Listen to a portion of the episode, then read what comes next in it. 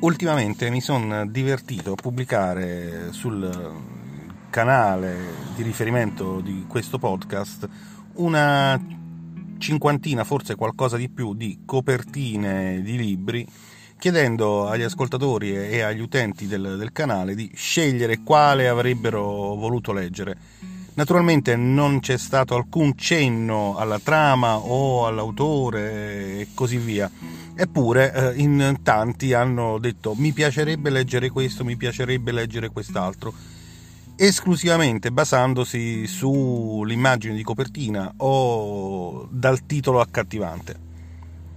Un uh, antico detto che tutti avremo almeno una volta ne- nella nostra vita ripetuto a qualche amico è non giudicare un libro dalla copertina Certamente nella storia della letteratura si sono susseguiti tantissimi libri, tantissimi testi che provano ad esercitare la loro attrazione sui lettori proprio grazie alle copertine eccezionali, bellissime, o a qualche altra particolarità fuori dagli schemi, titoli strabilianti e così via.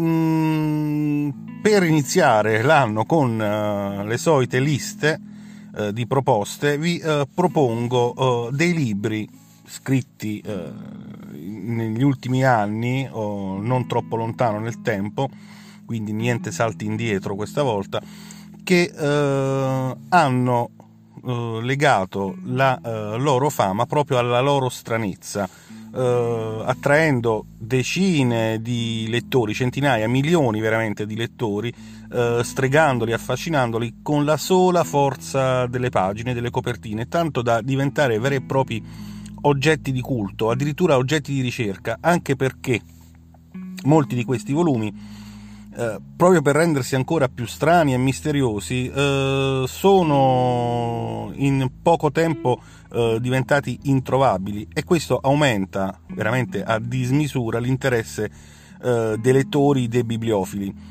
Sono libri dove il lettore decide addirittura l'ordine di interi capitoli, dove l'autore in realtà non esiste, eh, è il libro stesso che fa parte di un'altra narrazione e siete voi lettori i protagonisti. Uh, sicuramente uno almeno lo conoscete, spero per voi che li conosciate tutti e ci sentiamo dopo la sigla.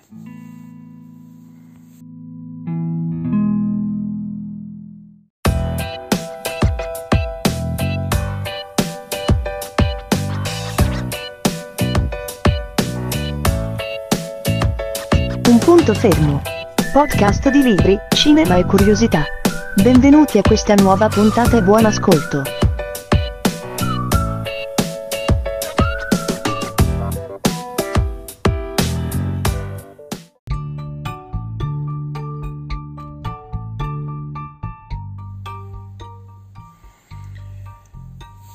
Il primo libro che sicuramente avrete perlomeno sentito nominare, spero per voi che lo abbiate anche letto, o forse non dovrei sperarlo perché altrimenti impazzite, è un libro che inizia con una frase ben precisa, questo non è per te. È eh, Casa di Foglie, il libro di esordio di Mark Danieleschi, eh, che inizia proprio con questa dedica al lettore, una cosa veramente inquietante, che già dovrebbe farvi capire che davanti avete qualcosa di diverso o, o perlomeno di insolito. Eh, in breve il romanzo ruota attorno a un manoscritto che, come al solito, è rinvenuto in un baule dopo la morte del suo autore. Questo è un escamotage classico, però eh, l'autore è un anziano, un tal Zampanò, e la lettura di questo manoscritto porterà all'esplorazione eh, da parte del lettore di una casa stregata, la casa di Ash Tree Lane, in cui viveva una famiglia eh, il cui padre era un regista, eh, William Nevidson. Il protagonista, che a questo punto è ben chiaro, non è colui che state leggendo, ma siate voi, verrà inghiottito da un vortice di eventi legati alla casa, eh, eventi eh, narrati in maniera singolare, perché non è soltanto lo stile narrativo che proprio quello della letteratura ergotica, ma avrete font delle parole che cambiano di continuo, eh, la direzione delle parole che spesso è invertita o messa in maniera del tutto assurda. Eh, troverete frasi con eh, assenza di parole o addirittura delle pagine quasi del tutto bianche. Questo però porta a far sì che la narrazione è davvero fortissima, eh, c'è uno studio dietro, c'è un metodo, eh, anche se poco conosciuto e del tutto praticamente inedito. Uh, uno studio che obbliga il lettore ad essere lui il protagonista, letteralmente il protagonista del racconto. E richiede uno sforzo davvero non indifferente per la lettura e per portare a compimento il libro. Uno che se ne intende uh, ha definito Casa di Foglie, parliamo di Stephen King, uh, ha definito Casa di Foglie come il Moby Dick del genere horror, anche se in realtà di horror non c'è tanto. Ehm, il romanzo, dopo diversi anni dalla pubblicazione, è arrivato con uh, Strade Blu Mondadori nel 2005 in Italia e per tanti anni però mh, in poco tempo è diventato introvabile. Uh, è difficile trovarlo anche sulle bancarelle dei mercatini o sul libraccio. Uh, e ci sono stati lettori e bibliofili incalliti davvero ossessionati dalla ricerca di questo libro che è diventato leggendario. In realtà eh, si poteva trovare, si trova ancora spesso con cifre incredibili su eBay. Per fortuna dal novembre 2019, quindi da poco, più di un anno, eh, Casa di Foglie è tornato disponibile nelle diciamo tornato disponibile sugli scaffali delle librerie e delle biblioteche italiane grazie a uh, Collana Book Club, uh, un altro editore, uh, in una versione, dicono loro, aggiornata e migliorata e soprattutto più fedele all'originale. La differenza sostanzialmente consiste nel fatto che l'edizione Mondadori non includeva eh, diversi elementi dell'originale soprattutto non includeva eh, quelle che sono definite le lettere di Walestow eh, la terza appendice presente nell'edizione di oggi. Semplicemente perché Mondadori l'ha pubblicato come un libro a sé stante. Vabbè. Uh, questo è il primo libro che vi consiglio, il primo libro della nostra breve lista e fate attenti che vi impegnerà, diciamo così, davvero moltissimo. Il secondo libro, più recente ancora, pubblicato anche questo in Italia per fortuna, è, eh, inizia con ciò che inizia sull'acqua, sull'acqua finisce e ciò che finisce sull'acqua la ricomincerà. Naturalmente parlando di acqua parliamo di mare, parliamo di navi. Il titolo della, dell'opera è appunto La nave di Teseo e l'autore è eh, Victor Straka. Compratelo perché siete dei bravi lettori. Ma attenzione perché una volta che lo avrete portato a casa vi troverete davanti un libro usato, sì, o perlomeno quello che sembra un libro usato, perché eh, il dorso del libro riporta addirittura l'etichetta di catalogo di una biblioteca.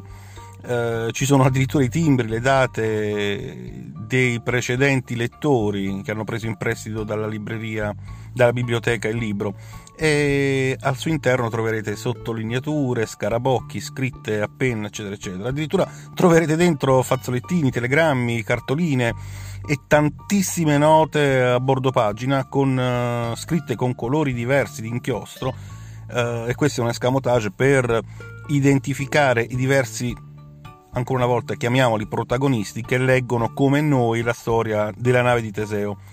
Uh, però queste note in realtà raccontano tutta un'altra storia, è una, davvero un libro nel libro. Uh, tant'è ancora di più che lo stesso autore è un autore di fantasia, non esiste questo Straka, non si sa chi sia, uh, o perlomeno la nave di Teseo di Victor Straka racconta di un uomo senza passato che si imbarca su una nave misteriosa e inizia un viaggio verso l'ignoto. In realtà i due, o forse più protagonisti che si scrivono e si conoscono passandosi il libro attraverso le note scritte sono Eric e Jennifer. Sono due studenti, anzi il primo è un ricercatore, la seconda è una studentessa diciamo fuori corso, che cercheranno di svelare a loro stessi e a noi proveranno eh, i misteri di questo scrittore. In realtà l'opera è scritta dal visionario J.J. Abrams, è scritto ancora a sua volta dal romanziere Doug Dorst, quindi un'opera più mani e eh, come Casa di Foglie vuole essere un'esperienza eh, stimolante per il lettore eh, che sarà portato a cercare indizi, significati, eh, a risolvere enigmi e quindi sarà portato a una lettura impegnativa e discontinua. Le pagine del libro sono addirittura invecchiate, sono... non sembra un libro appena comprato, scritte appena, ripetevo, e eh, tutti gli allegati eh, fanno sì che quest'opera è davvero unica e moderna in tutti i sensi nel suo genere. Uh, la prima impresa di noi, di voi lettori, sarà davvero capire come leggerlo e soprattutto riguardo le note, se ci riuscite fateci un fischio. Terzo libro, non ve l'aspettereste, è scritto da Carl Gustav Jung. Quella notte ho conosciuto la morte, il perire che si stende sull'universo intero. Ho visto come viviamo procedendo verso la morte, come l'ondeggiante grano dorato si abbassa sotto la falce del mietitore, come un'onda che si appiattisce sulla spiaggia. È l'introduzione del Liber Novus, conosciuto anche con il titolo di Il Libro Rosso, appunto di Jung, che eh, fu uno degli studiosi più illuminati del secolo scorso della nuova disciplina della psicoanalisi. Uh, saprete sicuramente che uh, fu molto vicino allo studio dell'inconscio, da, da prima uh, seguendo le concezioni di Freud, poi modernizzandosi con una maggiore ricerca sull'inconscio collettivo pare che in vita Young eh, scrisse questo libro segretissimo che non fece leggere a, nessuno e eh, nemmeno pubblicò. Appunto il libro rosso, eh, definito da lui stesso come un viaggio di esplorazione verso l'altro polo del mondo. Eh, a noi lettori appare come una discesa agli inferi, con eh, immagini interiori che provengono da uh, un aldilà mitico, troviamo davvero di tutto dentro e soprattutto con l'introduzione di uno strumento terapeutico, dice Young, e lo chiama immaginazione attiva. L'opera originale è un manoscritto, quindi non è mai stato in stampa, eh, compilato quindi in testo calligrafico e corredato da centinaia di illustrazioni di immagini fantastiche, quasi una nuova divina commedia.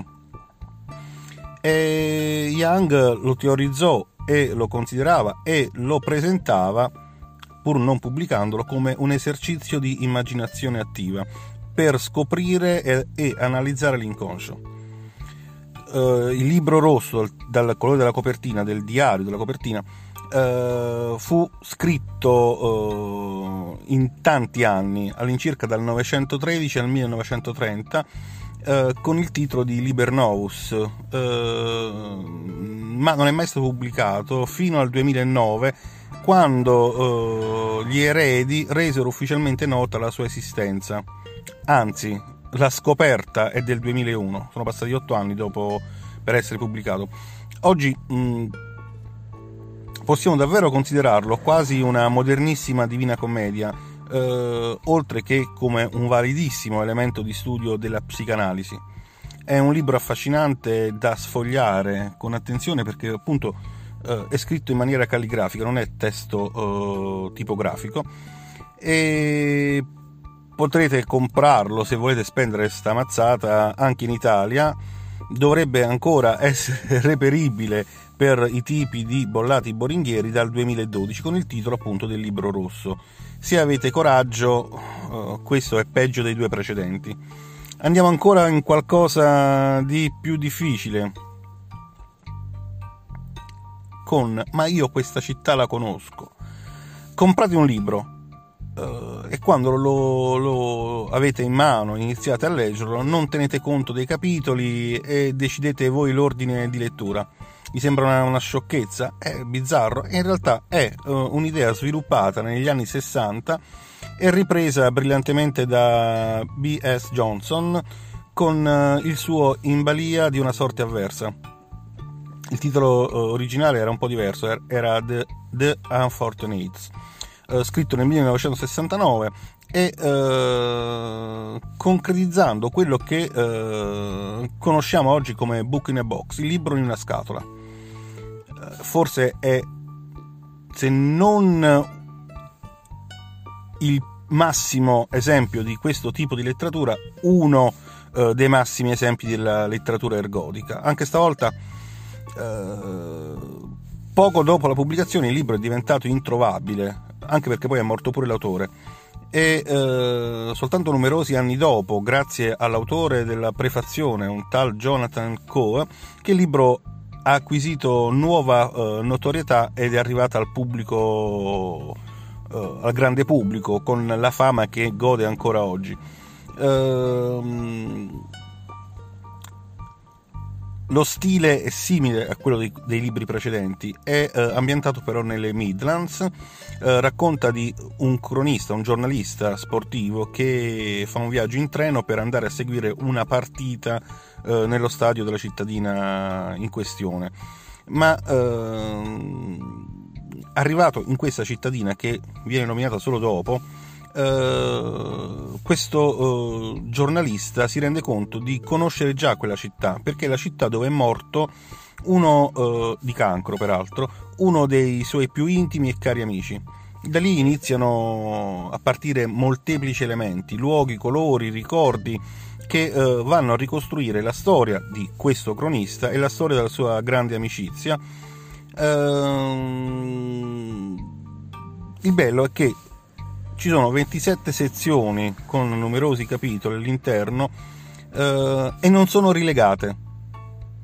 Quindi potrete leggerle, siete costretti veramente a leggerle, seguendo l'ordine casuale, così come è stato impacchettato il libro, così come vi è stato recapitato, così come l'avete comprato, così come potete scegliere voi, perché tanto alla fine sono fogli sparsi. Il romanzo inizierà sempre nello stesso modo, quindi con la storia di questo giornalista, fino all'arrivo della cittadina, ma eh, tutto il seguito proseguirà come decidete voi.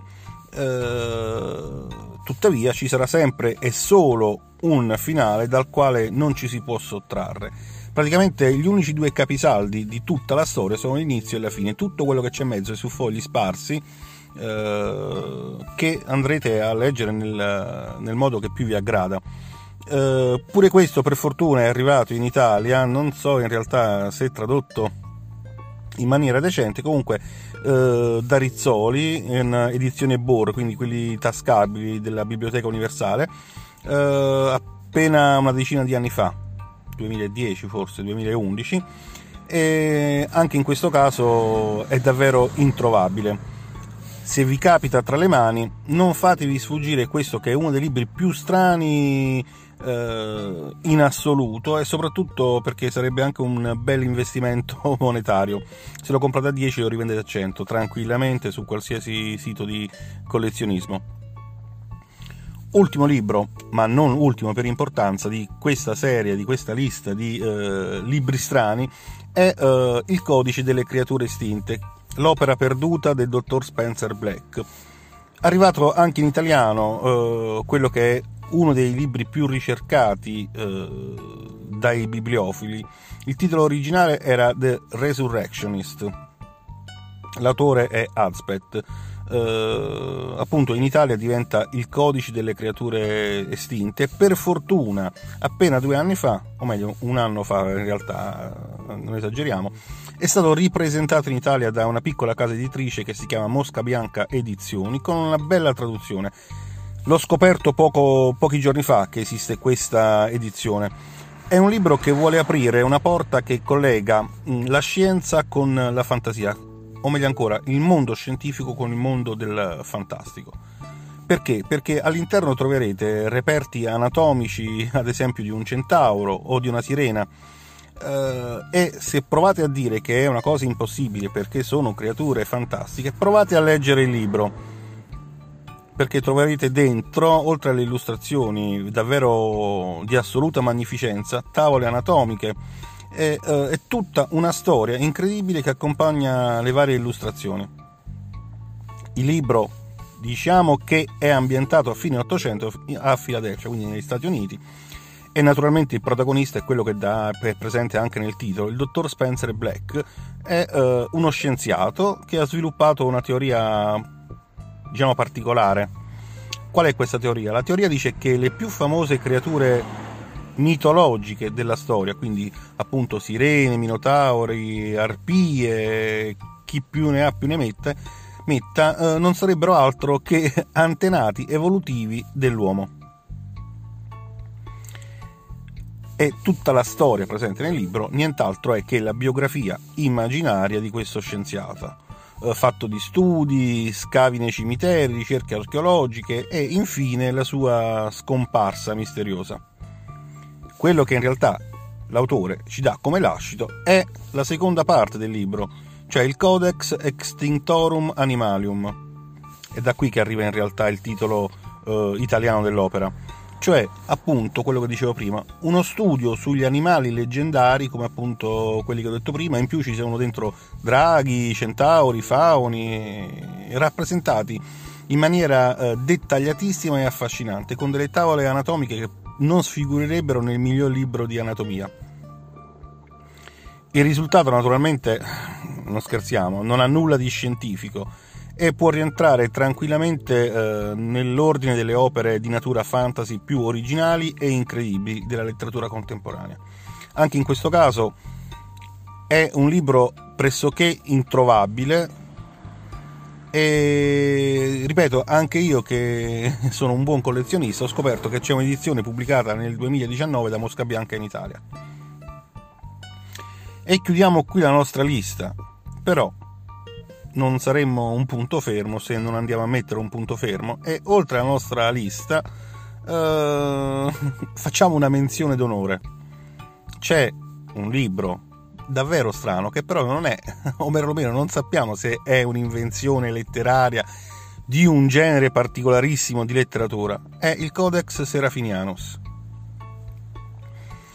Uh, è un libro che potete sfogliare, potete visionare, potete non dico comprare perché costerebbe troppo, ma trovate in, uh, online numerose uh, edizioni in PDF ad alta definizione e così via. È un libro che uh, è mh, interamente asemico, cioè non trascrive alcuna lingua esistente, o perlomeno, mh, o per di più non trascrive alcuna lingua immaginaria ed è davvero un libro stranissimo, fantastico ed è tutto italiano. L'autore infatti è l'italianissimo Luigi Serafini e scrive ed illustra questo libro in appena due anni, tra il 76 e il 78 e guarda caso questo libro viene anche pubblicato in, in, pochissimo tempo, appena due anni dopo la fine dell'ultima stesura, negli anni 80, nell'80-81 viene pubblicato. Uh, non è nemmeno enorme, sono a poco più di un 300 150 pagine, comunque non arriva a, 300, a 400 pagine, ed è eh, in realtà una vera e propria enciclopedia trascritta con una grafia precisa ma indecifrabile, eh, con metamorfosi grafiche, eh, con disegni scritte che eh, ti colpiscono, ti ammaliano, anche se alla fine non capisci che cosa stai leggendo, cosa stia rappresentato in quell'immagine. Eh, ci sono elementi di zoologia, botanica, di etnografia, di fisica, eh, addirittura di tecnologia e architettura. Eh, ed è talmente bello questo libro che ha colpito, affascinato anche scrittori di un certo livello, di altissimo livello. Eh, parliamo di Italo Calvino, parliamo di Bonito Oliva, eh, Manganelli, Federico Zeri, ma anche gli stranieri come Tim Burton, Philippe de Coufflet, sono tutti quanti scrittori, registi e così via che hanno dichiarato più e più volte di eh, apprezzare quest'opera. L'opera di Serafini eh, ricorda molto, sicuramente io che sono malizioso dirò che eh, con buona probabilità ne ha tratto ispirazione a quello che oggi è il testo più misterioso del mondo, quindi non sono più 5 in lista, non sono nemmeno 6, alla fine sono 7 i libri che vi sto presentando, è il manoscritto Voynich, un testo molto più antico di questo del Serafini, perché risale al XV secolo, quindi al 1400, e eh, dopo tutti questi anni è ancora indecifrabile. Questa però è tutt'altra storia che probabilmente tratteremo in un'altra puntata. Quindi sono sicuro che almeno uno di questi libri vi abbia colpito, vi abbia suscitato un minimo di interesse e correrete a eh, cercarlo o perlomeno a cercare delle informazioni. Dunque eh, ci sentiamo di là eh, con le vostre impressioni. Ciao ciao!